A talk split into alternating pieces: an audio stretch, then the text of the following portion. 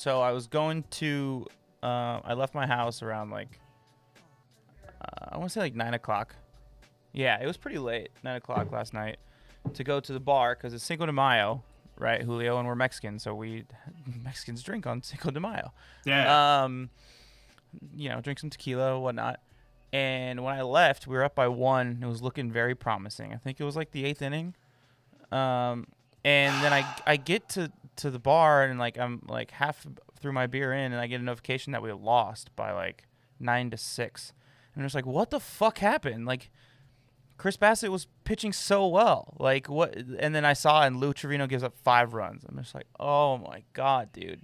I was just like, I was just praising you on last week's episode, and you dog me like this. This is like a regular occurrence with his career. and he fucked over your fantasy team. No, I dropped him.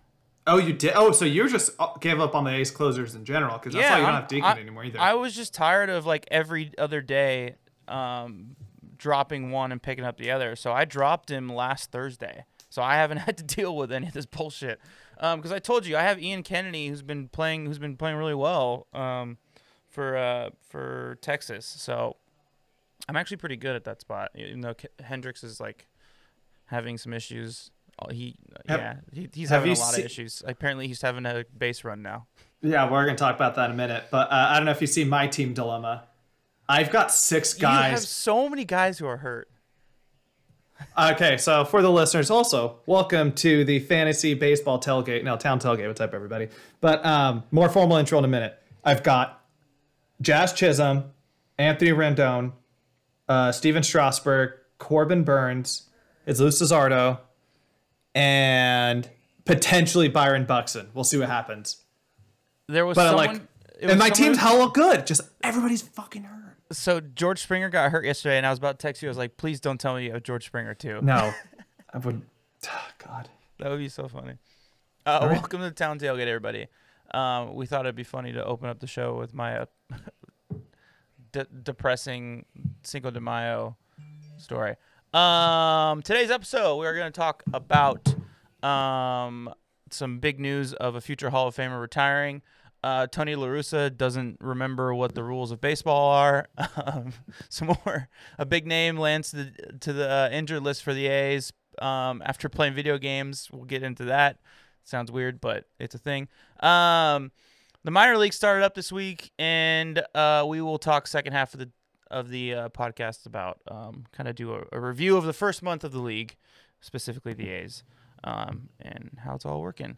And, And t- are you gonna are you gonna uh, are you about to plug our, our Twitter page and everything and, and tell everybody to follow us? Yeah, that's right. You already knew. Yeah, I got I got this down now. See, now we know the, what the All right. order of the opening of the show is, and now I remember. But I just thought it'd be funny to call it out before you did. So go ahead. Yeah, so make sure if you haven't already to please follow us on Twitter at the Town Tailgate. Um, a lot of fun times going on on there. Always talking about the, the games and random stuffs happening around baseball.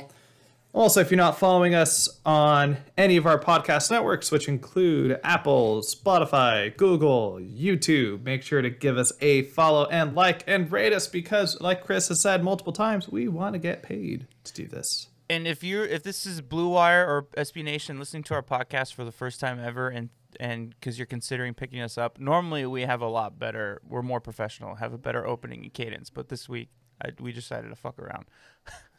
please uh, sb nation i love your youtube channel this is my my my plea uh, love watching rewind and beef history beef history is a classic do you watch beef history No, so do you know what the premise of beef history we'll get into this shit in a second but do you know the it premise of it? sounds familiar. so pretty much it's just it's the history of beef between two people in sports That so is a fantastic idea for a website. it's awesome. It is so fun. I'm the one they're doing this Sunday. I'm I'm so stoked, and I'm gonna send it to in, the, in our baseball chat once it comes out. Um, uh, Barry Bonds, Jeff Kent. I didn't that- know. and when they I know. I know that a lot of people didn't like Jeff Kent in the clubhouse, but I didn't know that those two specifically had a beef. Yeah, they tweeted out the the preview of it. and They're like, they literally gone to fight in the dugout. like, you- that was a. Do you think that there there will be one on uh, on Josh Donaldson and Manny Machado one day? Ooh, maybe they get dude. There's some pretty crazy ass ones I knew about. Like, there's some pretty intense. Like, they just did one with like two hockey teams in general. I think it's like the Bruins and somebody else. Um, but yeah, like if you just if you're just chilling on a Saturday morning, you're not you're just kind of lounging around. I recommend just like start going through them. And the one I learned about recently too. Sorry, tangent. Uh, Joel Embiid and Marcus Smart. I didn't realize how hard they've beefed over the years. Because of like when either. Joel Embiid was at Kansas and then Marcus Smart was at um. Oh shit! I can't remember what school he went to, but Was I guess he at Louisville? Was he at Louisville? It does. It doesn't matter. It doesn't matter. Anyway. yeah. Go ahead and lead Um, us in, and I'll look this up. Oh, oh, Oklahoma State University is where Marcus Smart went to college. Yes. Um, also, I didn't realize he was 27. I thought he was like in his early 30s. But let's let's get the show For the listeners, I'm a big college basketball fan. That's why I know random shit like that. Anyway, yeah, let's get to the show. Oh, and yeah, just a little note on YouTube. Yeah, if you want to see our faces, you can watch our episodes on YouTube. So go go do that. If you don't want to see our faces, you just want to hear us, then all the other platforms that he stated are good. All right. Biggest news out of baseball, probably biggest news of this entire episode. Albert Pujols was released by the Angels. The Angels are paying that guy 230 million dollars. He signed a 10 year contract. I want to say 10 year contract, which feels like it was uh, like 10 years ago, but it wasn't. It was back in 2012. 2000, uh, it was winter of 2011.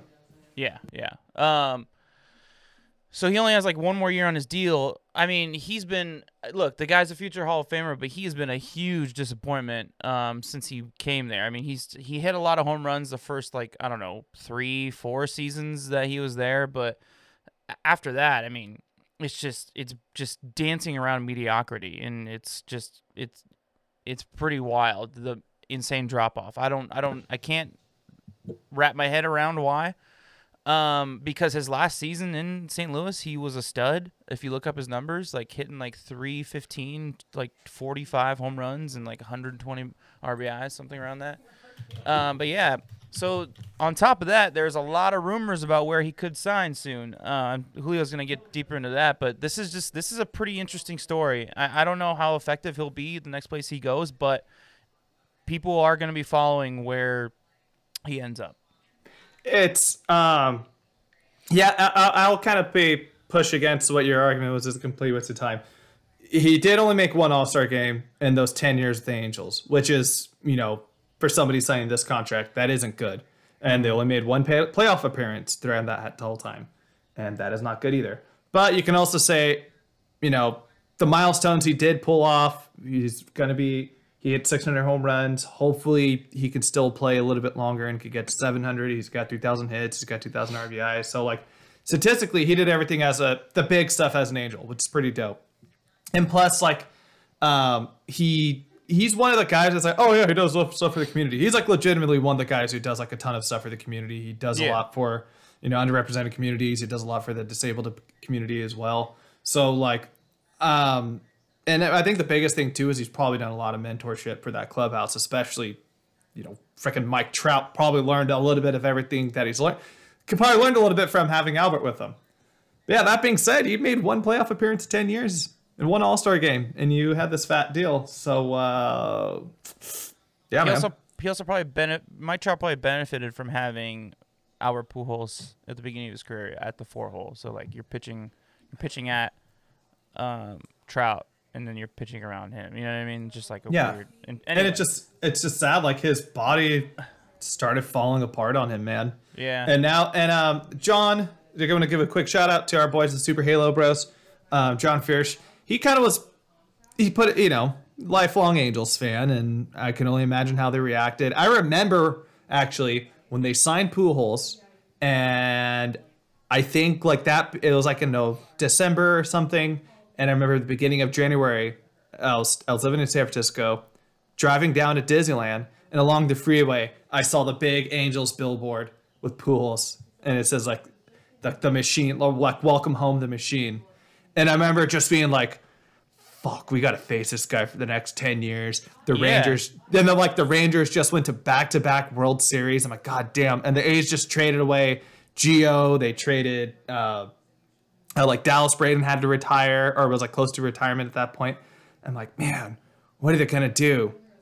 And then they won back to back divisions, went to the playoffs three years in a row, and they went to another three years in a row. So I guess we won between I- those three teams. the so I forgot who it was. I'm trying to look it up right now, but you know, we you posted on our Twitter account something about it, and I think it, it was like something like it, like angry Raider fan was a Twitter account or something like that, and he posted about they made one playoff appearance, which was in 2014, which you could make a lot of arguments, especially as an A's fan, that they definitely didn't deserve to even be in that playoffs. The only reason why they benefited and made it in one division and made it to the playoffs that year was because the A's traded Yoenis Cespedes at the deadline, and the offense just completely went to shit because the cleanup hitter was gone. So had they not make that trade, the A's probably win 100 plus games that season and dominate the American League. And the Angels, who knows? Who knows if they make the wild card or not? You know. So like that's not. and then they got and then they got swept. They got swept in the division series against the Royals. So yeah, like yeah. So I, you, you know, it, it it is what it is. He, I mean, he batted around. I mean, he kind of danced around. He averaged probably around like 240 with with the Angels. His first season he hit 285. His third season he hit 271. But after that, it's like 240, 241, 245, 244, 224. Like, yeah, and he only hit 40 home runs once, 2015, which was his All Star season, like you said. Um, I don't know. I mean, let's. I mean, we should probably move on and talk about where he potentially he could go. So there was a pretty funny video, real quick. If there was just a montage, because I didn't feel this. There's like statistically, he's actually like the slowest person in baseball. Oh, so really? I saw like a two minute uh, montage of just all the double plays, like a bunch of double plays into. It's pretty funny. Yeah. Um, but yeah, I'll go ahead and pick up what you're gonna say. It sounds like this is a Peter mutual thing, um, which I think one. I think this, even though this was mutual, I think this is hella dirty that they at least didn't give Angel fans. It's we're recording on Thursday night on the sixth, um, and the the Angels had a game tonight, and the news came out in early afternoon. It's really dirty. They at least didn't give the fans one more chance to appreciate him. That's fucked up. How do Angels fans feel about that? Did you ask John about that? Like, does he care? Um. So yeah. So the biggest thing, it, I think everybody's like, as a fan perspective, you know, as of him, you know, they hate to see it happen. Obviously, the guy has been an anchor more or less for this teams over the last ten years, even though they weren't that successful. And all the things I've already said, they really love him. But at the same time, um, Jared Walsh looks legit. Jared Walsh looks like he's going to be the first baseman of the future for the Angels. Um, and then Ohtani is going to be the full time DH. When he's not pitching, he's going to be the DH, and we've seen how electric he's been this season. So at this point, There's talk. Joe um, Maddon's talking about even letting him hit when he pitches. yeah, and they've I think they they've done it uh, a few times this series, this seasons where they forfeited the DH and they just Yeah. have him hit in the two hole.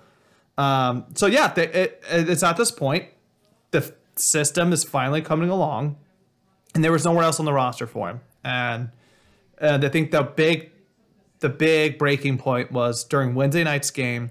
They were playing the Rays, and Ryan Yarbrough was pitching. And historically, Pujols has like dominated Yarbrough, I guess. And they didn't, and they didn't play him against Yarbrough. And he took, he was got offensive, really offended by that, hit a breaking point, and that's when this all went down. So this sounds like it's something that's been pretty mutual. Um, from what it sounds like too, he still wants to play. So Chris, let's get spicy. Where do you think he's gonna go? Give me your give me three options off the top of your head. That makes sense. You know, without the with the National League not taking in the um the uh fucking DH this year, it kind of like slims it down a little bit. To be honest with you, um, I don't know, man. So I was thinking about this earlier today. I don't, uh, I off the top of my head, I can't think of any contenders that really need a DH right now. Um, I like maybe the Royals, but the Royals have Jorge, Jorge Soler. I don't. Yeah, I don't know, dude. I don't. I don't know if there's room for him on any of these like contending rosters. Like, there's just better options all around. Maybe the Astros. No, no, probably not the Astros because what's his face? Yeah. Um, Yeah, yeah, they got. Alvarez. Yeah. I don't And know. then dude. Gurriel plays first. All I right. don't know. Well, you've ruined this segment. Let's go ahead and move on. Thanks a lot, Chris. Really appreciate it. Well, All right, I, here's I, my dude, two- I, I can't. I'm sorry. Like I can't think of. I, I, I can think of who the each team who could each contending team's DH, and that person is better than Pujols. Pujols, like you know, like I maybe us, but uh, Mitch Moreland's been turning No. it around lately. Okay, let's let's lead off with this. Uh, Jim Bowden, who uh, he's a I, I didn't see where he is where he is a writer for, but he tweeted He's out. got a check mark. He's yeah, he's now. verified says he was legit uh, because you know, that's all it takes now. No, no, I wasn't fucking this guy. I'm sure he's great, but um, he said uh, one destination. He's like, here's four potential spots I think you can land. And number one is Oakland. That would be really cool for the sake of we've brought in Frank Thomas, we've brought in Mike Piazza, we've brought in Nomar. You know, Jason Giambi did his farewell tour here. Pretty much like screw it, why not? David Justice, that's it's a part of our MO, but it doesn't make sense right now. There's no, No. Ollie's at first. When he's not when it's not Ollie, it's Mitch Moreland. Mitch Moreland's DH. When it's not when it's him not DHing, it's Jed or it's anybody else. There's just uh, there's no room right now. Yeah, or it's Piscotti. You know, we'll give Yeah. of the outfielders. A, yeah, I, I would rather have any of those options than Pujols. Yeah, but so where I think he's going to go, um, I think Chicago's a legit option. I think reuniting with Tony La Russa for his last season or last couple years. I know Yermin Mercedes is the full time DH, but um, as somebody who owns the Yerminator for fantasy, uh, La Russa doesn't even play him when they're in the national playing against national league teams because Yeah, but he doesn't trust his doesn't- defense. But La Russa doesn't even know what the rules of baseball are, so we can't say that that's necessarily a You're not wrong. educated move. You know?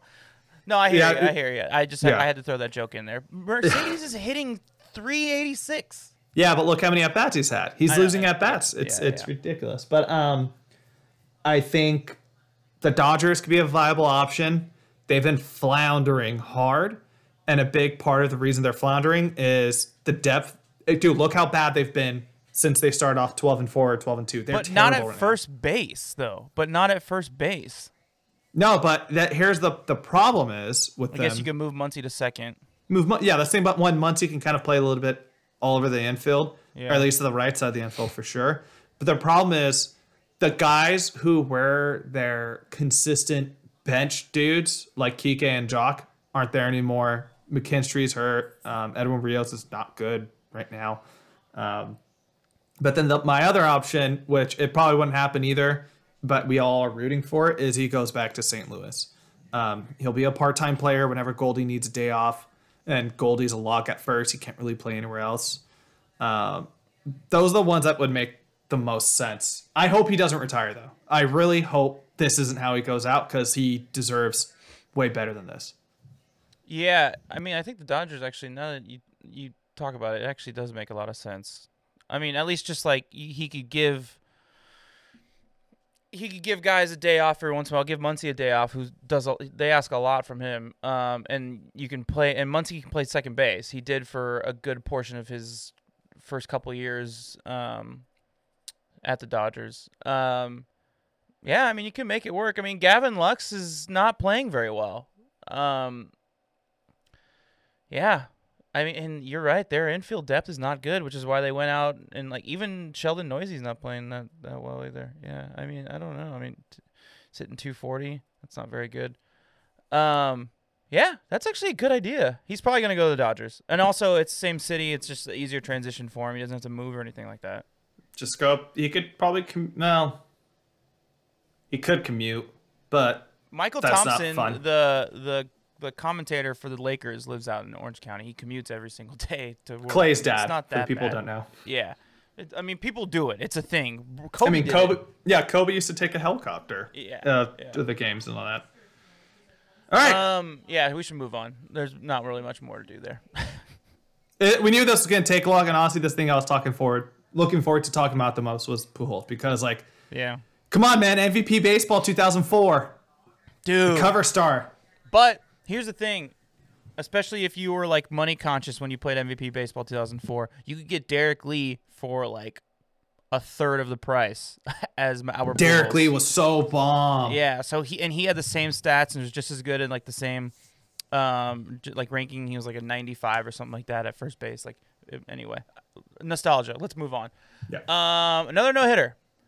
Um, uh, John. why not? Means- You go ahead. Go ahead. Yeah, John Means threw a complete game no hitter against the Seattle Mariners. A real no hitter. a real no hitter. Um, and the reason he lost the no hitter or the perfect game was um, it was the catcher dropped, or what I think it was a pass ball, strike three. The catcher dropped the ball and the runner reached first, and that's how he lost the perfect game, which is really stupid. This is now the third. We're in beginning of May. We're only a month into, month into the season. This is already the third no hitter we've seen. I told you this was gonna be like 2018, where we have like a shit ton of no hitters in the first couple months. Yep, and then you know, technically, you can say what you want about the Mad Bum seven inning no hitter. I know Chris is anti no hitter, but if for the people who are counting it, then technically we can count four as well. Whatever you want to do. But uh, what the what the hell's going on? What's going So- on, man?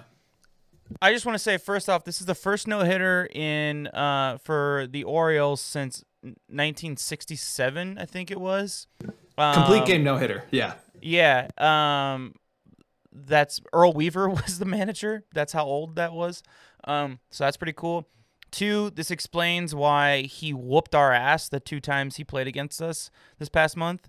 Um, this guy's a real pitcher, and he proved it. Three tremendous, tremendous starts in a row.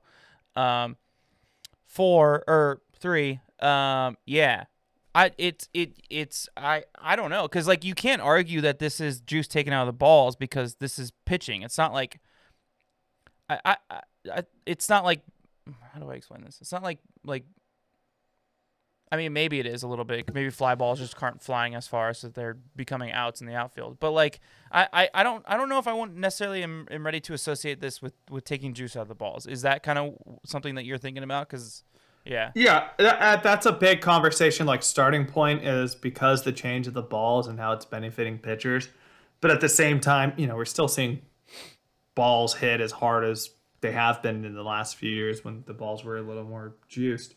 Um, but one, I think we do have to give credit where credit due. He really destroyed the A's. His two starts he had against them. Uh, he and this guy, he it's not like he came out of nowhere. He was an All Star in 2019 as a rookie, second and, and Rookie of the Year votings. I believe he was 2019 Rookie of the Year. I'm gonna look through who that was. Um, Baltimore actually is not a oh Al, Yordan It's a hitter's park. Yeah, and he's doing this in Hitters Park. He has a a 1.37 ERA on the season.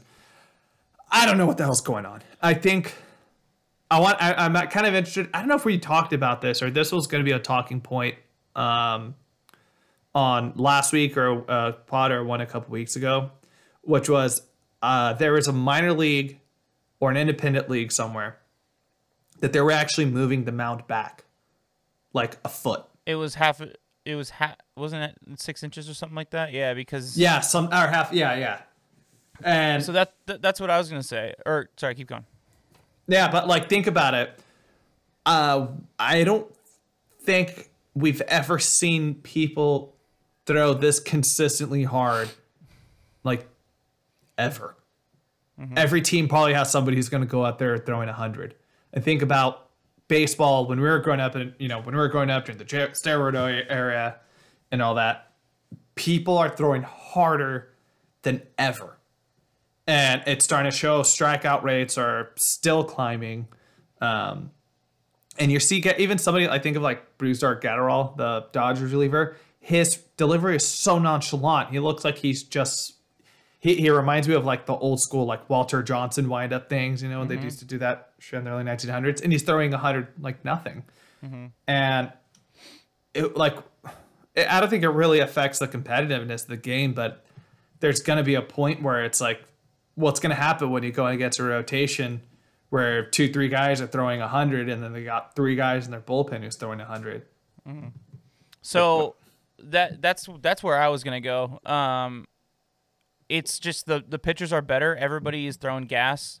Um, the increase in velocity around the league is is insane. Uh, It's up like so the average um, uh, fastball velocity for pitchers in the league is 95 miles per hour.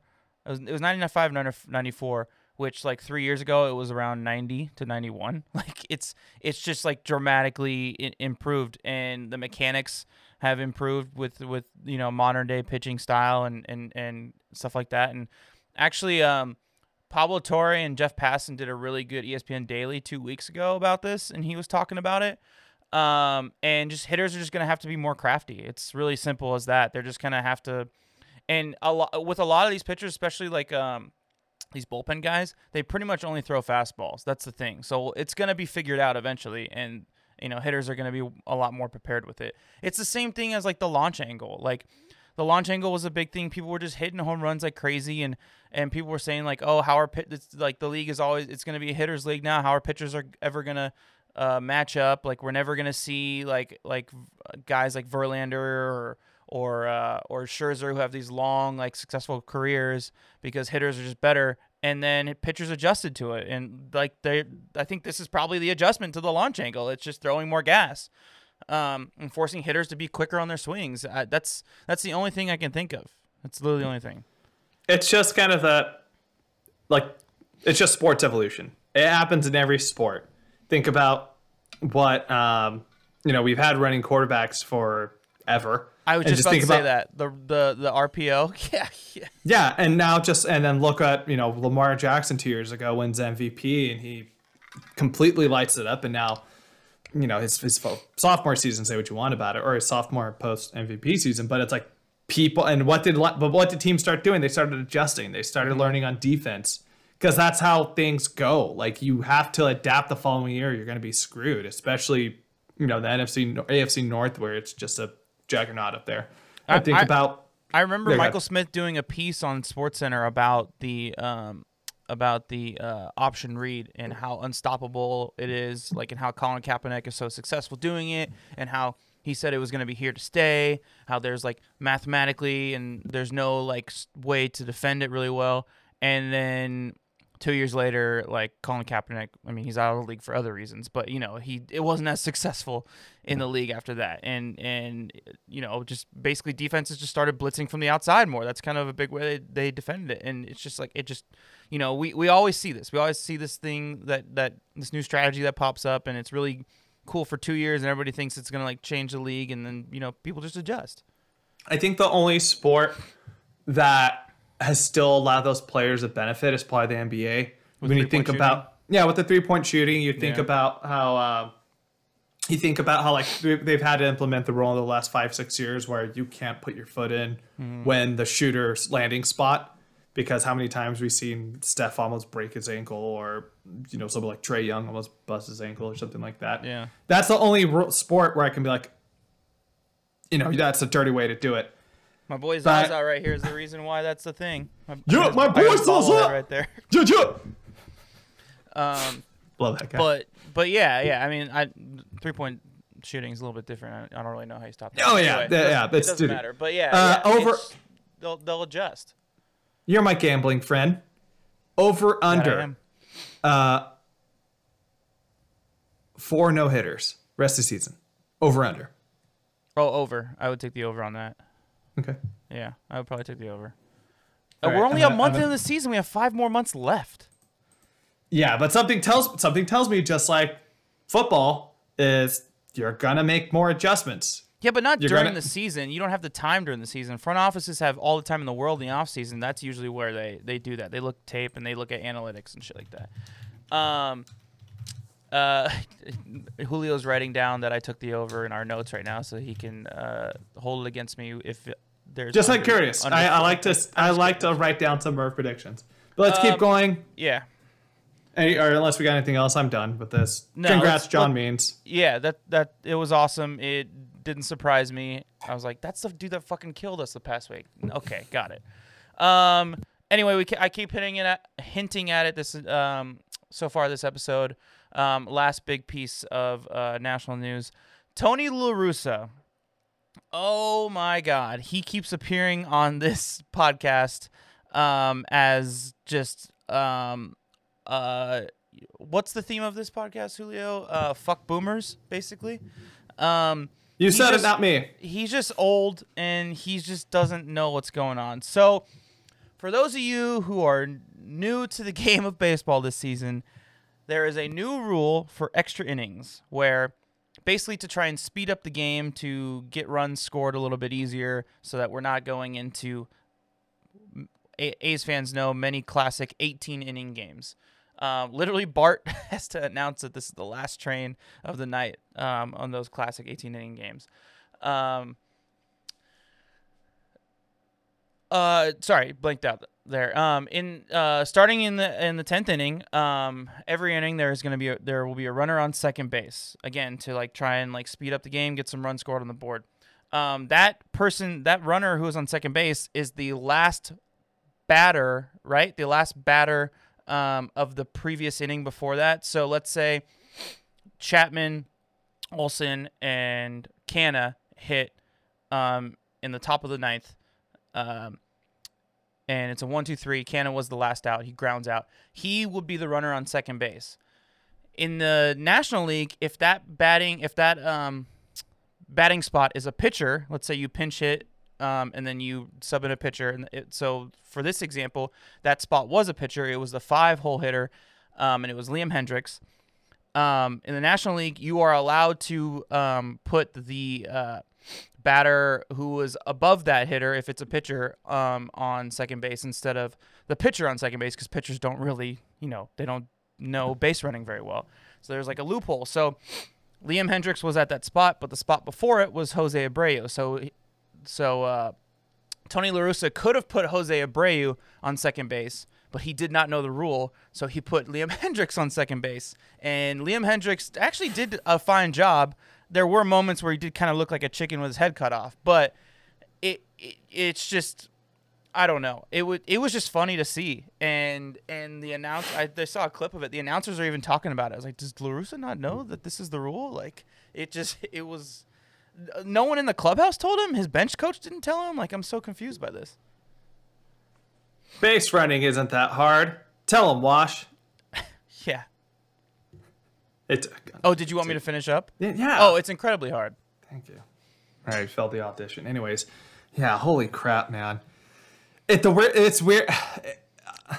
Look, man, I, I don't. We I knew don't. this. I We knew this was inevitable with him. Unfortunately. I didn't know that rule, so so I'm not judging it in that way. But I'm No, also well- not a major league manager. So and my job is to know the rules and to take advantage of them and base the strategy of my baseball team around the rules of the game. So if I if this were my job, one would assume that I would know the rules. I think this okay, and that too. I think that this is a bigger issue, which was we've already talked a lot about this La Russa thing in the past. We've we've known like, dude, this guy's one of the best managers ever, the best manager in Oakland A's history. We love everything he's done for this team. We love everything he's done with ARF and the East Bay when it comes to um, uh, animal like animal sheltering. Amazing stuff that he's done.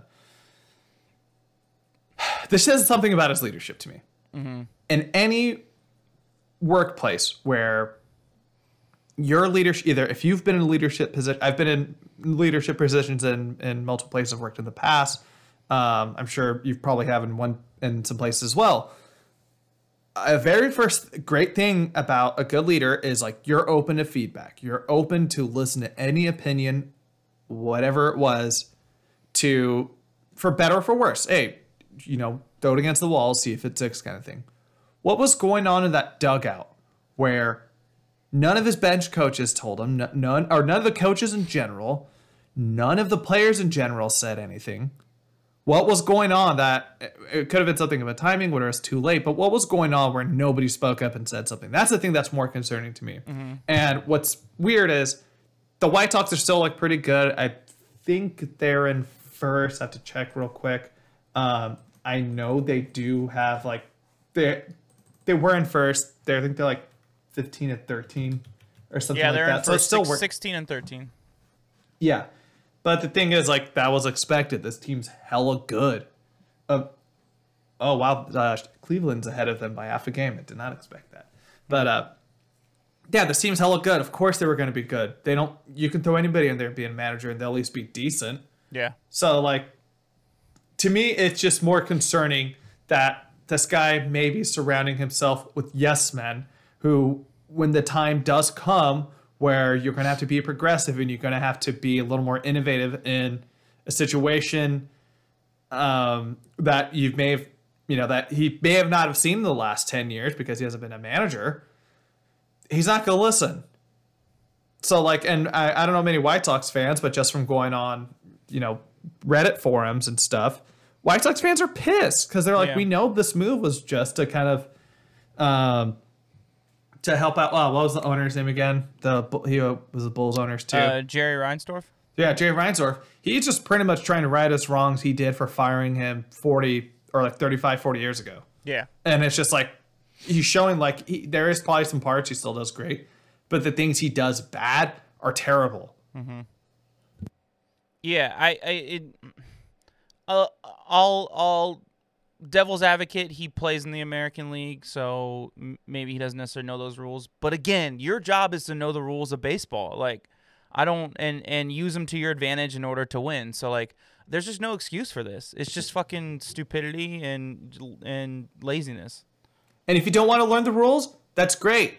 Make the people below you learn them. So when Yeah. things like this do happen, Yeah. they can step up and tell you. That's what a good leader does. Like, yo, Like- I don't have time, unfortunately, to kind of learn these little nuances of it, but you got to do it. We've all, have you watched Ted Lasso yet? Yeah, yeah, yeah. Nate the Great. What made Nate the Great Yeah. so good? He saw the little things. Yeah. He saw the little things, and he was and Ted was open to the feedback, man. Yeah. Ted Lasso was like, "Yo, Nate, uh, what we run here? You know more than I do because you know this team."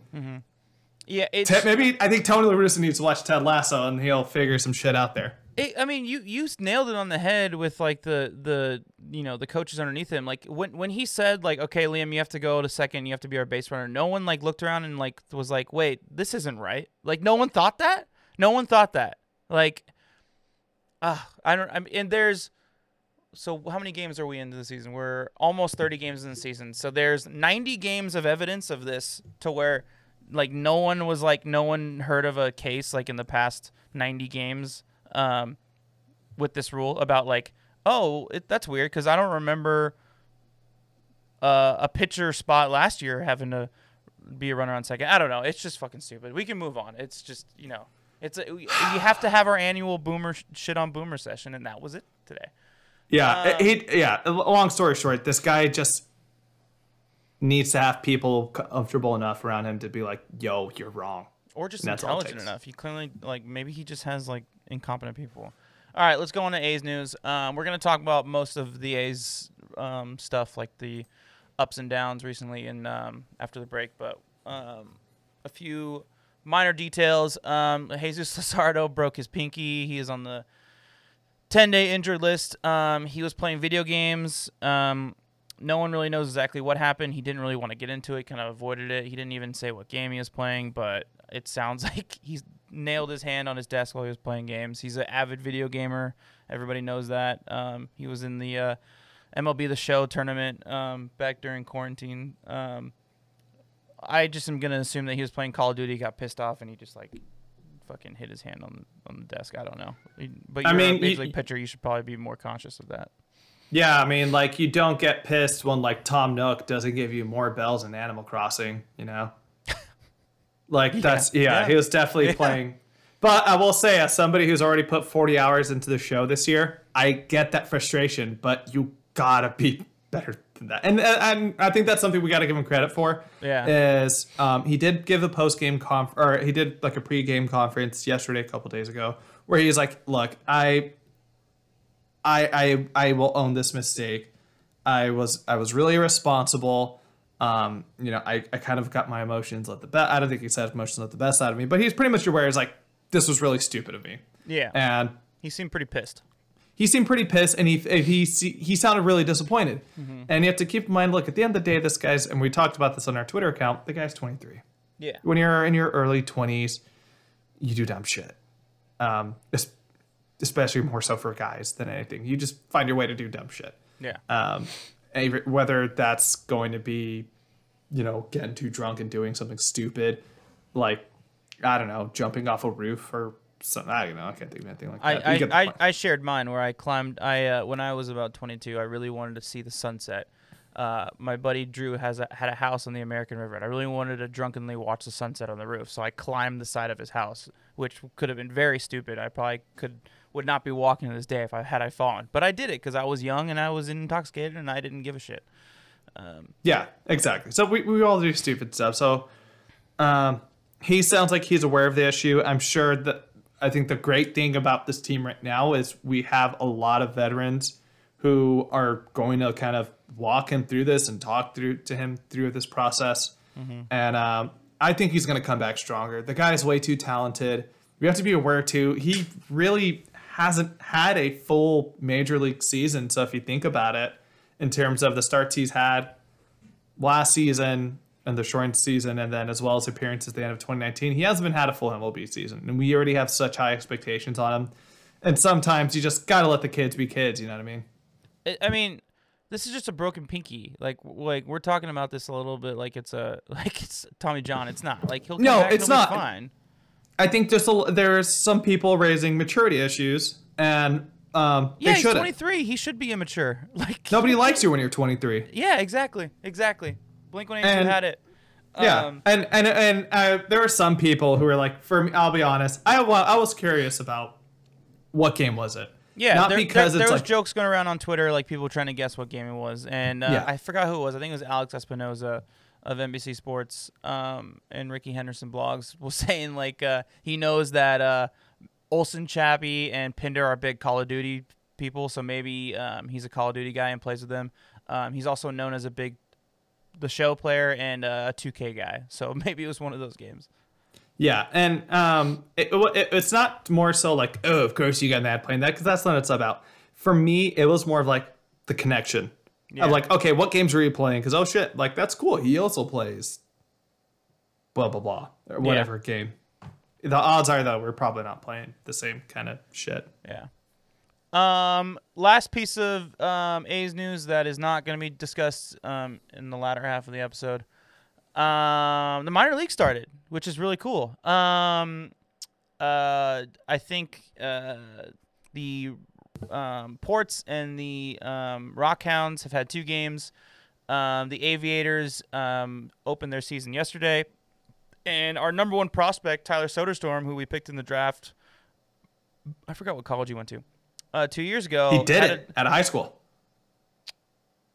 Oh, uh, what? What? Am, oh, wow, I'm totally blanking. I, I don't know. Well, I don't know why I thought that. That's right. AJ Puk was out of college. Every other guy we've gotten since then has been out of high school. Anyway, Tyler Soderstrom out of high school, great prospect, um, catcher slash first baseman. We'll see where he goes. Um, what he plays. Um, he had a double for his first at bat, so that's pretty cool. So congrats to him. Um, yeah, minor leagues. It's back. Yeah. I, I think we're, one thing we should probably start doing a little bit better now that we actually have a minor league season going. We didn't have it when we first started this pod. I think it'd be down. I'm down if you're down. A little two minute blurb like, "Hey, minor league news. Here's somebody you should check out." Hey, look, this person did it. We're gonna lead with Tyler Soderstrom. Like Chris said, he was the first round overall pick, or the first round pick of the A's back in 2019. yeah. Um, oh, I no, 2020. 2020. Yes. Uh, kind of probably not controversial when we picked him because he was a catcher, but what people didn't know was that he wasn't like a formed product yet. He played catcher in high school, but he's also really athletic, can play outfield and can play first base. So he can. We'll see where he plays. Yeah, and um, and that's and like Chris, already, you already brought it up. You just said it, but um, just because you're drafted at a position doesn't mean you're going to be playing there. Yeah. Bryce Harper. Bryce Harper was drafted as a catcher, and there goes. So, uh, we, is it too early to get excited? Yes. Yeah. Yes. Yes, yes, but it's still pretty cool. Um, no, you actually that's a good idea because this is our first podcast season where we have minor leagues. So, um, and me and Julio always try to stay up on it. We we read MLB.com's notes, and I I'm a big ath- um, follower of Keith Law, and Keith Law is really big on the minor leagues. Um, Melissa um, Lockard is a big minor league uh, person who covers the league and blah, blah, the minors in general. So yeah, maybe we'll, we'll give some updates. Um, and we, me and Julio have been talking about for a while going to Vegas to go to uh, an Aviators game. So we'll do a live podcast from there one one day. Also, rent to uh, Rancho Cucamonga, only about 40 minutes away from us. Go catch a game over there. or Lancaster as well. Um. All right. So we are going to take our break now, and we'll come back and do a review of the first month of, of the team and see how we feel about it. Um. So stick around, and we will be right back.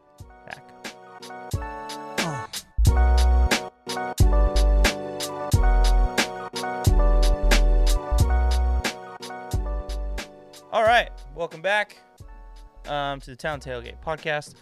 Um, So uh, this will be a shorter segment this week, but um, because nothing too much has happened, the A's have more or less been dancing around 500 the past week. They had some pretty big wins and they had some pretty shitty losses. Like yes, the one I opened the podcast with, um, Lou Trivino's loss yesterday, and then today was just God. I mean, it was just like opened the floodgates. It was insane. Um, so we're gonna just do a little uh, first month review, Julio.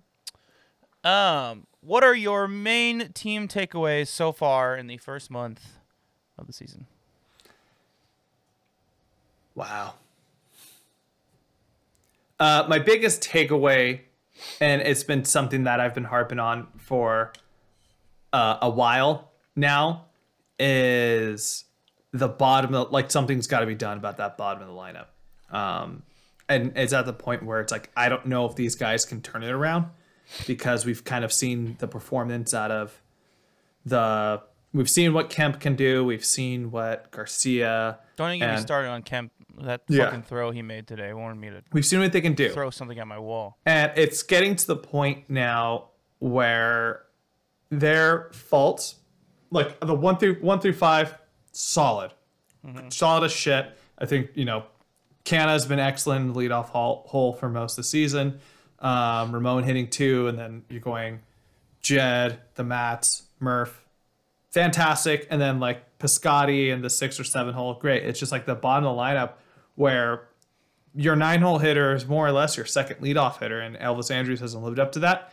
And I think that's something they, if they really want to be great contenders, they got to fill that spot up. All that being said, uh, they've looked awesome. They've looked really good. Started really slow, incredibly historically slow. Um, but I think overall, you can't really be mad at where this team's at right now. You know, um, the the rotation's been consistent for most of the part. Um, Sean Manaea has been excellent in the first month. Bassitt starting to turn things around. Um, Frankie's is hit or miss. We'll see. Um, and then the bullpen, the the main guys in the bullpen have been elite for most of the year. With outside of Trivino's, you know, blow up yesterday. Petit had a gr- rough outing today, but Yeah. Wait, did Petit get in yesterday? Today? yeah, He didn't. Okay. Uh, but yeah. but he, besides he, that, he was the one who earned the three runs on the on the the like hanging um slider that that uh that Sergio hit or Sergio throw through and then um like scored like three runs. I think he earned all those runs because he put those guys on. But yeah, they're they're I think it they're really playing their identity, which is defense. Defense has been excellent. Bombs, they're currently are lead the American League in home runs. And then bullpen. The bullpen's been pretty their main bullpen guy's been pretty great. There's always some place that we can improve. Um I, I've really liked what Martin Gallego said when he was launched a couple weeks ago with dudes like Romo and Kolarek. They're veterans. Just give them their time; they'll figure it out. Especially after Romo starts today, so many people are calling for his head you got to give him a little bit more of a leash, man. Like this is some guy who's been to been in really big moments. He's closed out a World Series. Give him his leash. But overall, as a the team, um, you got to be happy where they're at right now. Especially historically, they've been slow starters in April. Well, and and they've had some injuries in the bullpen. Like that's kind of also a, a, a big issue. Wendelken and um, I'm totally blanking on the other guy the past week. Um, And then also, you know, Trevor Rosenthal wasn't there. Yeah, yeah, Now having Uh, Trevor Rosenthal's help hasn't helped. yeah. And they definitely were like relying on him to be, uh, uh, to be the closer and shit like that. So they kind of had to pivot a little bit, and they've kind of made it work so far, except for yesterday. Um, but you know, um, it is what it is. It might just be a small hiccup for Trivino. We'll see. Um, yeah, I mean, I I I I agree for the most part. Um, it it you know when we were talking about the Dodgers earlier in this episode, it it definitely made me kind of like um realize what you were saying about how important depth is, especially on a championship team, and that's something that we need desperately. Like the like I was like I said in response to what you're talking about Kemp earlier, like that throw that he made today, like if that goes into the dugout, like that's an additional run. So that's a four that's a four run um at bat right there that doesn't need to be that because he just made a really shit throw. Like it's just like he, he makes mistakes like that on top of him not hitting that just drive me fucking insane. And the reason why he's playing so much is because Chad Pinder is hurt. But like we can't just rely on one guy for depth in the infield. Like the, it's just that's it's something one thousand percent that they they need to address at the trade deadline. They need to get more depth in the infield because this is brutal and and guys need rest, and that's probably a big reason why the, go, the guys are getting hurt because they're playing so much because they, you, Bob Melvin doesn't trust any of the, the depth in there. And, and seven through nine, yeah, it's it's you know Elvis Andrus really needs to start hitting better. Um, his defense and his leadership is important, but like that's something that's really frustrating. Um, I you know I can go down the list all fucking day. You know we're seeing a turnaround for Mitch Moreland, which is great. Um, but the top of the lineup more or less has been reliable. But this is something I want to bring up to you. Recently, um, the top of the lineup has been struggling. Matt Olson, for example, is hitting 222 in his last seven games. Um, he only has six hits, one home run, and eight strikeouts. So basically, ever since he got knocked in the face, um, he's had some That's issues what- with hitting. Yeah, that's what happens when you get hit- hit in the eye with the baseball. Sometimes you're you, you lose some stamina there, man. Yeah, but before that, you know, Jed was struggling. He had like a three-game like run where he was kind of struggling a little bit. Um, he's definitely picked that up this past week, so he's he he's kind of back to Mr. Consistent. Um, but Ramon, you know, he had his classic Ramon um, uh, slump, and then he's back on fire again. So Ramon was another guy who I wanted to bring up some stats. He's hitting 400 in the last seven games. Damn. 400, dude. It's yeah. It's I, I was looking at these splits. It's wild. Um, four home runs, ten hits, uh, six runs brought in. I mean, the guy has just been killing it. Um, and then um, to go back downward again, uh, Mark Canha has not been hitting very well lately. So he's been getting on base, he's been walking, but he's hitting 220 average. So the inconsistency That's baseball, man. The inconsistency is a little is kind of driving me a little bit nuts. Um, I, I really think that it's just like we're we're just we're in a bad division. I think we're just kind of benefiting from that. To be honest with you, Yeah. if we were in the Central, Yeah. I don't know if we'd have the same record. I don't, well, let's see. Who? Okay, what division? Like the I think the only team we've seen in from our division so far in this season has been Houston. We haven't even. That's the thing too. We've seen we've this sked this first month schedule's been pretty ridiculous. There's been the we've seen the Rays, we've seen the Dodgers, we've seen the Astros Good twice. point, actually. Um, uh, Arizona's looking like a pretty legit team. We had Toronto. We've had uh, Baltimore is looking better than I think a lot of people expected. It's been a pretty tough schedule. So like we haven't got to, to play Texas yet, who have been pretty terrible. I Um, guess maybe I'm comparing them just to the, to the records and stuff like that amongst the division. Which And like fine. say what you, you know, say what you want about the Angels, they've definitely floundered off, but like that offense is still pretty lethal. Yeah. Um, Seattle's playing a lot better than everybody is expecting them to. They're still in contention at this point in the season, um, even though well, they're probably going to fall off at some point. I think that's just baseball. The A's have never really been a, or at least in this last ten years, have never been a consistently high hitting average team, and Yeah. it's just kind of following along with the pattern of what we've seen before. Um, which, well, you know, we'll we'll see. I think if somebody really breaks out and really takes over, that'll really be the difference maker in all this. If somebody can really hit like, oh shit, this person's in 350 on 330, that's great. That's really it's going to push us over. But let's see what that takes. I I just realized that I did an overview and I didn't talk about my takeaways, but uh, I just wanted to do a very elongated overview. My takeaways are Matt Olson has MVP potential, which we saw. Um, uh, Sean Manaea and Cole Irvin are studs, um, and they're kind of holding the rotation together right now. Um, Bassitt's starting to come along a little bit, but the rest of the guys have more or less struggled. Um, and um, we need more depth. That's that's the takeaways. In- infield depth specifically. Outfield depth were actually pretty good. Infield depth. Yeah, especially after watching Pinder is so important. It just Yeah. proved how important Pinder is. especially after watching the series against the Rays, we're just seeing how many guys they were able to throw out there. It's like, yeah, these aren't everyday guys. These aren't guys who are ever going to be everyday players, but they're going to be pretty damn good at what they do. So coming off the bench in, in pivotal times. Now you probably highlighted already. You may have said it already. Uh, first month MVP. Who do you got? It's definitely Matt Olson. Yeah. I mean, yeah. Yeah. Uh, had Ramon not had his slump, it would probably be Ramon, but it's uh, um, it's it's Matt Olson. The guy Yeah, I- is the guy is an MVP candidate now, uh, and he probably will be all season.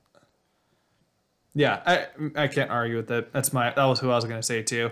Or Um, Manaea, or Manaea. And I don't know if you saw this on Twitter when I posted on our show t- account was he's probably top three first baseman, if not the first best first baseman in the American League right now. There's not many people you can confidently put above him right now in terms of both sides of the ball, who are just as important on No, offense yeah, as they're on defense. I think. I think that's important, one thousand percent. Both sides of the ball, absolutely. You can't just say like offensively and defensively. No, um, yeah. Hmm. Yankees, Luke Voit, no. Oh. no, Jose Abreu, no. Uh, he's not a great like great hitter, fantastic hitter, but um, not a great Yeah? defensive first Dude, baseman. I don't. I can't think of any anyone else um, in the entire league. Um, Freddie Freeman, 100% is better. Um, would you put Goldschmidt over Olson? I don't think I would. Uh, I would. You would? I, I, I would just I don't think I would. for the um, you know, the reputation of him. Yeah. But I, I thought I saw I I remember posting a Brandon tweet. Belt, psych. Um, I remember posting a tweet about like who is a better first baseman right now than oh at least in the American League than Ollie and it, I really can't think of anybody. Maybe I'm trying, to, it- I'm trying to think of people who are like kind of on a similar level. Jose Abreu's around there, and like Vlad Guerrero Jr. is around there. Yeah, those are probably like Vlad Guerrero Jr. We'll see for like the sustainability, but like it, he's insane this first month. Yeah. Who's Jared Walsh. Yeah, that's a good one. All right, we can talk all day about this. Um, Yeah. But we'll yeah think about it, but, but he's up there. I think he should be the starting first baseman for the American League. It's probably gonna be Vladdy because it's the name, but he should be the starting first baseman. Who has been your biggest surprise this season? Cole Irvin, Cole Irvin, your boy, your boy, Cole Irvin. baby. It's it's not even a question. Like that guy, I I tweeted about this um yesterday after or not yesterday, two days ago after a start. Like, uh, kudos to to Billy Beane and David Forst. They dri- they've been driving us crazy for ten years, um, but kudos to them because they constantly constantly find these hidden gems around the league that it's just like uh, literally it's what they say Moneyball, an island of misfit toys.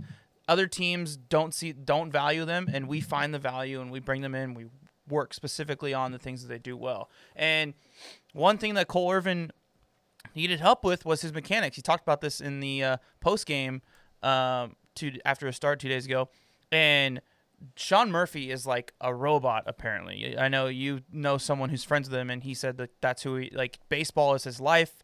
He doesn't really have many hobbies. He doesn't really have you know much going on outside like he focuses really hard on that and he really wants to be good at that and like that he's just determined almost like that jordan mentality um, and he knows pitching really well um, and he noticed some things in camp about cole irvin's mechanics for example um, him his inside his pitching inside the zone. Um, he noticed that he was a lot more accurate when he would pitch on a certain side of the rubber. So he kind of like focused on pitching certain side of the rubber and also um, hiding his shoulder a little bit um, so that he could fool the hitter um, and hide the ball like just for like a half a second longer. So he bends his shoulder in a little bit when he when he's um when he's pitching from the stretch, and it's just like, dude, like that just one shows how valuable Sean Murphy is and with everything that he does, but um how they were able to find that he had these little minute issues with his mechanics, and if they were able to fix them, he could be a successful pitcher, and it's working. Absolutely. And there were some when the trade first went down, I think like in December, we did talk about it when we were doing the bi-weekly pods. And um his minor league numbers looked like it. Uh Phillies had a problem over the last five, six years when it comes to like developing pitchers who aren't Aaron Nola, where it's the Phillies a off a, a hitters friendly park. So the times he did get up there, it really didn't go too well mm-hmm. and that's all that honestly that's all it takes we've this has happened to us the last few years with dudes like max muncy left and really were able to flourish and people would help them find their mechanics. So who knows? Maybe this is us just finally catch their break. And Yeah. I think we're both in the same boat where the more lefties, the better. Why not just keep stacking lefties? So if you can bring in three lefties in your rotation, that's awesome.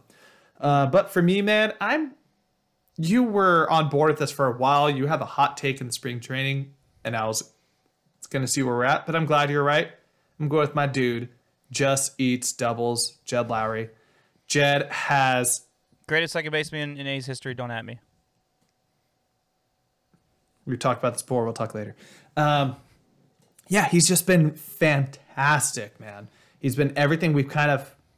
He's been more than what we expected for somebody who hasn't played in two years. For somebody who, um, you know, is 37 years old. His career is definitely way past where it's given, but he's still hitting. He's still hitting the crap out of ball. He's still the devil's machine he has been. He's playing consistent defense at second. He's not really Elite doing. defender. Yeah, he's not doing defense. yeah, he's not doing anything like jaw dropping. I think there's not many second basemen who can be a jaw dropping second baseman anymore defensively. But he's but like he's Mr. Consistency. Yeah, he's of the consistent. ball. absolutely and like yeah, he hits a stride, but guess what? The guy will still hit you 270. He's still driving some RBIs. He's been able to hit in the two hole. He's been able to hit in the six hole, the seven hole. Um, and I think he's somebody that this, while we are missing the offensive capabilities of Marcus and and Elvis obviously hasn't filled it in for that void at shortstop. Jed has helped alleviate that. We haven't had this productivity uh, these last few years in 2019 and 2020 at second base, be ever since he left. So having him back there, really huge game changer. Um, and it just makes you wonder, like, God, if they just could have made a deal for Marcus, who um, he he ended up having a pretty decent series at the end of it all. Uh, I know Bassitt got him a few times yesterday, um, and if it makes you think what, what you could have wondered if, if if Marcus could have been this lineup with Jed hitting like this. Had they paid him and not Rosenthal? Either way, it was going to be deferred contract, which is not what they were going to Yeah. do. Either way, But- um, Jed's been awesome. I love it. I'm glad he's back. He's been a fan favorite forever, really. So I'm glad he's really picking up where he- he's how he's been hitting. And yeah, and like, I, well, let me ask you this question: Would you rather have Jed, Prime Jed, or um, Tommy Tommy La Stella again? Oh, prime Jed, easily. Yeah, yeah, same. Same. I The thing, I think if you would have if you would have asked me even at the end of last year, I still would probably said Prime Jed. Like No, he uh, just like he just he just matters. He just means so much to to this generation of Oakland A's and Oakland A's fans. You know, like Tommy's never that he's done. Tommy never is going to be an all star. Like he was awesome for us last year, and I've Yeah. been like I've been a fan of his when he was with the Angels all those years. But he was he's never going to be that guy. And Jed, you know, Jed can hit for power when he needs to. Um, he's so great at just his placement when he's hitting as well. Fantastic. And the main thing is he's reliable. You can trust him. You can trust him on defense. He's always going to be a Gold Glove finalist, more or less. Um, he, you can trust him on offense. He's always going to get the big hits when you need him. He's always going to get hits um, to like kind of start off a, a run.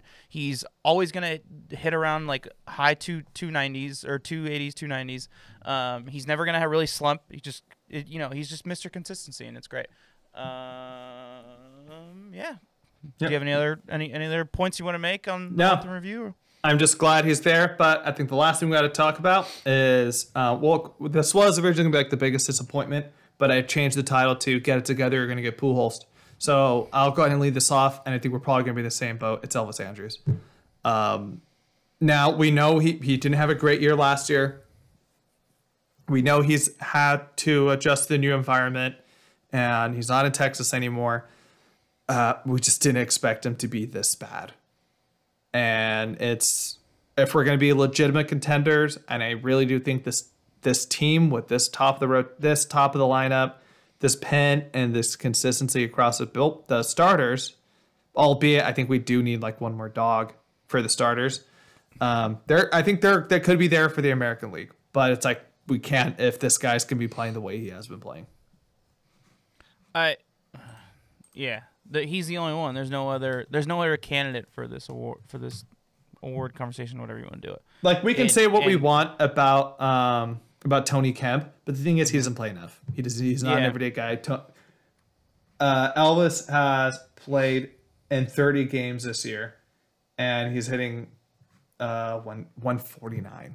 Like that's not acceptable, man. You gotta Yeah. you gotta pick and like and look if you were traded from Texas and then you went to Milwaukee or you went to like Florida or Miami, I get that new new completely new area. You've probably gonna play there a handful of times in your life.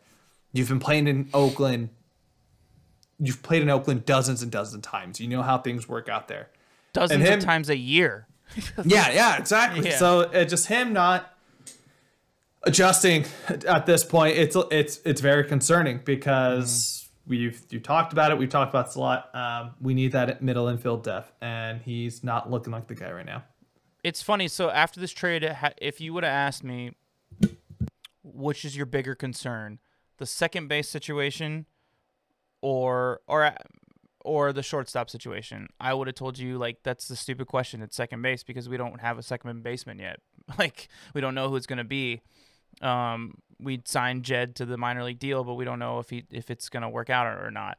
Um, Elvis Andrus has always been consistently above average for Texas, so it's gonna be that, and it's just like, ugh, it's just such a dramatic flip of roles because like literally for like the last you know since 2015 when when Marcus came, we knew Marcus was the shortstop. There was we knew you know we consistent uh, confidence there, and the second baseman situation has been a revolving door trying to testing out these different guys, and we don't know what's happening. And now it's like the other way around. Uh, yeah, it's just yeah.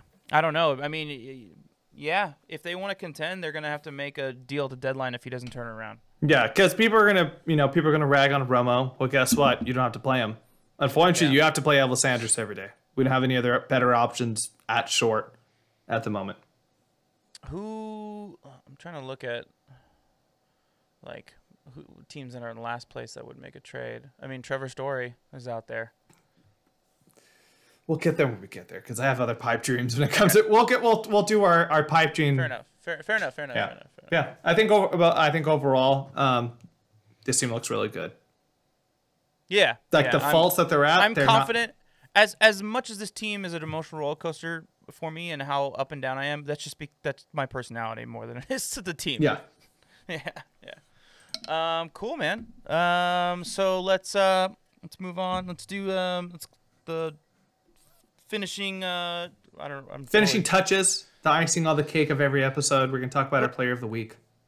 Yeah, no, I was looking for the phrase that, like something about like cleaning up, like let's sweep let's sweep up the the end of the rug. I don't know, it doesn't matter. All right, yeah. Uh, the upcoming schedule. Um, this weekend, uh, we are heading to. Uh, No, we're oh, in Tampa's Tampa. Coming to We're us. in That's Tampa. right. We have yeah. a home. We have a homestand. Tampa's coming our way, so another interesting series. And then we go to Boston. Big series. Two first place teams in the American League go head to head. Cannot wait for that one.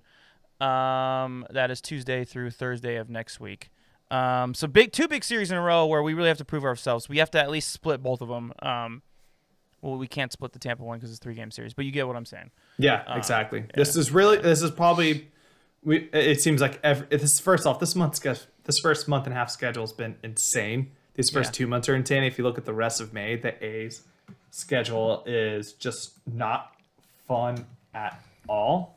Um, and which is kind of look obviously pick and choose your battles, but like the A's first get month schedule was also not great. So it's just like, and then now you're just gonna go. I'm, as you can see, I'm like deliberating or like uh procrastinating here. Here's the A's yeah, rest of the Red schedule. Sox. After Red Sox, it's the Twins, and then it's the Astros, and it's the Angels, and then it's the Mariners. And the Mariners are a good team this year. and the Angels again. place. So like, Yeah. where can we catch the break, man? In June, it calms down a little bit. The Royals, who are actually No, who are a good. team. Yeah. Rockies. uh, Rockies, Yankees, Giants. Ooh. Yeah, it doesn't I really see two series until- we- it doesn't lighten up until after the All Star break, and then it gets a little bit easier, except for like the Padres. But I yeah. see two series we should easily sweep with the Rockies and the Rangers. Diamondbacks? But yeah, or Oh, or the no, the Diamondbacks yeah. have the Diamondbacks actually been pretty decent lately. Um, Yeah. yeah, fun times. And, and you know what? This is what you want. You want to be the best. You got to be the best. So Yeah. Uh, all right. Who's your player of the week? you know what? We already talked about. it. I'm gonna give it to my dude, my fantasy baseball pickup, Mister Swervin Irvin Cole Irvin.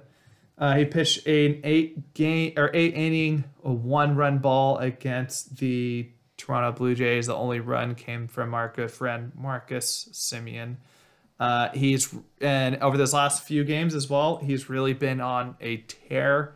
Um, during his uh, he when he pitched against Tampa, he went six innings. He gave two runs. He did get the loss, but besides the point. Um, against Baltimore, he went 5.1 innings. He gave up one run, and he's looked like he's really clicking. And I think that's something. It's weird. We talked about this all season long so far. It's those middle rotation, back of rotation guys who've been really clicking. It's more so the top two guys. Bassitt's starting to click again. Um, and then Jose That's good. on- That's a good problem you want to have because Yeah. the latter, you, you, it's unsolvable. Where, but this that situation, you know, all the talents at the front, so they're gonna figure it out. Yeah, man.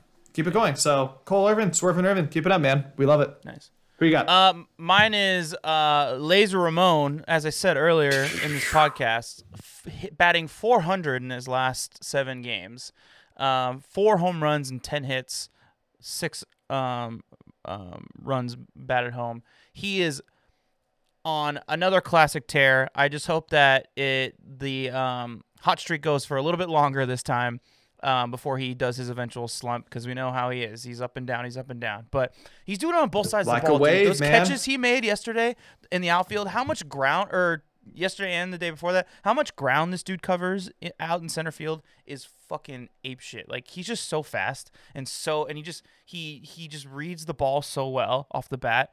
Um, it's amazing. Him him and Canha are just like they just they're they just they're so good defensively and they just cover so much ground. Like how yeah, it's great. He's uh he's my player of the week. So uh, keep it up, uh, Ramon. All right, the ETT Central Tailgate Tool of the week. Who's yours? Before Oh, we we, got to talk about last week's. yeah. Uh, you fucked up, Julio. no, I didn't. Your In last the- week was. hit- Oh, oh, that. Oh, in that sense. Yeah. All I wrote was Jesus What do you think I was talking about? What I thought. think I was Uh, no, I, my bad. I thought you meant like the order of the. Oh no, I just mean you fucked up on your pick. Like you picked Jesus Luzardo, but you didn't know that he was gonna break his finger. Yeah. I thought he was gonna have his bounce bounce against Baltimore, but then Baltimore is actually like a decent team. Yeah, yeah. So that's all I'm gonna say. But hey, you know what, man? Win some, lose some. Uh, Chris, you look good though. You went with Murph. Yeah. He went five for twenty, hit two fifty, home run, three RBIs. Uh, he got on base. He had three walks, got hit two times. The strikeouts are a little bit high, but you know what? That's just Oakland A's baseball. If you're not striking out, you're not you're not doing well. But I want to give my suspe- myself extra kudos for what he's done behind the plate with the pitchers. and the Absolutely. success that he's helped create with Cole Irvin and stuff like that. So I would say that's a good pick. Um, but the reason why I picked him was because I was worried that Matt Olson would be out for a little bit and he would have to take over that four hole, which he actually had a couple good games in that four hole that he played pretty well. But um, uh, yeah, you know, it is what it is. Um, cool. Who's your Who's yours this week? We're going to Boston. We're going to see the Monster, and I'm expecting some righties to really hit some bad boys off of the Monster. So I'm going to go Stephen Piscotty is my tailgate tool of the week. Uh, Interesting. he's been kind of, uh, I wouldn't say the most consistent guy in the world because like there's no such thing as consistency in this lineup. Um, but he's been kind of a bright spot. He's actually set the record. We didn't really talk about this. We should really highlight this, highlight this while we can. He actually set the Oakland A's record for the most consecutive games played in the outfield without an error. So consistency on defensive end really goes to the motto of the team. He plays right field, but yeah. Yeah, but t- t- you Yeah, it, Major League Baseball. You guys, guys can hit all over the field. That's good. Yeah, exactly. Um, and of course, we all remember uh, one of the kind of one of the highlights of the last few years is when he first came back from um, leave when his mother had passed away. Uh, he hit a home run in his very first at bat in Boston. So I think there's he's going to be some feelings there. I think he's he is should be one of the most consistent in terms of like what you expect out of them guys. And that's my guy this week. Piscotty. nice. Show us that new dad strength. Uh, mine is gonna be uh Ramon Laureano, my player of the week, because with the weird little slump that uh that uh Olson's got going because of his black eye, um, and um, the uh, inconsistency um, batting wise of uh, hitting wise, contact hitting wise of Mark Canha not walking, but yeah. Um, we really need to ride Ramon to keep putting runs on the board like he's been doing the past couple games. Um, so he's just like, especially with the rest of the lineup, the the bottom half lineup not hitting so well. So we're getting hits from all different places of the lineup, typically with two strikes or two outs. Um, so it's you know he's got to keep hitting the ball at the park and he's got to keep bringing in runs even when we only have one guy on. Like it's just he's got to he's got to keep doing it. He's just got to keep doing it. We need, to, a lot of weight on his shoulders this coming week, especially with these big teams in town. So that's my You, guy. you're you're double dipping, man. He was your player of the week and he's your essential tool. Classic double dip. Classic. All right. Well, I think that's all we have this week, right, Chris? Yeah, that's it. That's gonna that's gonna finish it up. We'll be back next week, regular scheduled time. Um, hopefully, we'll see. Uh, I'm just kidding. Uh, we uh we I got vaccinated this week and and uh so that that delayed us a day, but Coming soon to a ballpark near you, Julio and Chris. Probably Boom. not in Oakland anytime soon because we live down here, but we'll definitely be at the Angels A series. and maybe Rancho Cucamonga. It sounds like we were talking about going to a game during the break. So uh, Oh, yeah. that'll be that'll be interesting. Uh, that's gonna do it for this week's episode. Um, thanks for listening. Don't forget to subscribe to all of our stuff. Um, and again, if you want to see our faces, you can go see them on YouTube. Um, they're pretty good looking. Just saying. Katie Wu, my future wife. Just kidding. Not, not- not- Um, um, and uh, yeah, subscribe to and uh, follow us on Twitter. Uh, we like to get like, uh, especially lately, we've been really um, interacting with A's fans, and it's been like fun, like conversing with them and keeping that conversation going. So we want to do that with with all of you. Um, last but not least, Julio. Let's go, Oakland.